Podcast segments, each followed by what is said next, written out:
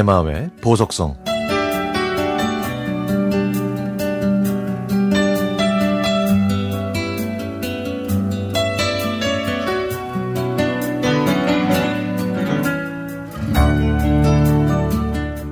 저는 가난한 집의 장녀로 태어나 조금도 쉴 틈 없이 치열하게 살았습니다. 남들은 저한테 그럽니다. 누가 당신 보고 쉬지 말라고 했냐고.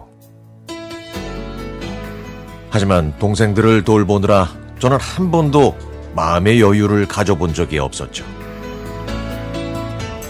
저는 십남매 집으로 시집가서 시동생들을 뒷바라지하느라 많이 힘들었습니다.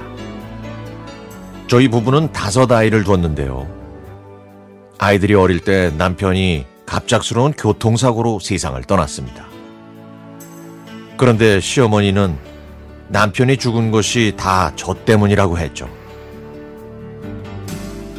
결국 저는 아이들을 데리고 나와서 조그마한 방을 얻어 아이들과 함께 살았습니다. 아이들은 집이 좁아도 방 두 칸에서 엄마와 함께 사는 게 좋다고 했죠. 큰딸은 어려서부터 아토피 피부염을 심하게 앓았고, 다른 아이들도 잔병 치레가 심했는데요. 제가 잘 먹이지 못해서 아이들이 자꾸 아픈 것 같아 눈물이 마를 날이 없었습니다. 더 이상 이래서는 안 되겠다. 내가 아이들 보호자니까 일단 돈을 벌어야 하겠다고 결심했죠. 저는 곧바로 가사 도우미 일을 시작했습니다. 지금부터가 시작이다. 직업에는 귀천이 없다. 이렇게 생각하니까 마음이 한결, 한결 편해지더라고요. 제가 일하러 간 집은 200평이나 되는 큰 저택이었습니다. 저는 그렇게 사는 집주인이 무척 부러웠죠. 그런데 어느 날 주인 아주머니가 600만원짜리 다이아몬드 반지가 없어졌다면서 저를 다그치더군요. 주인 아주머니는 저에게 형편 어려운 건 알지만 그래도 남의 물건에 손을 대면 안 된다고 사람이 그러면 못 쓴다고 얘기를 했습니다. 저는 정말 모른다고 눈물을 흘렸더니 주인은 뭘 잘했냐면서 경찰을 불렀죠.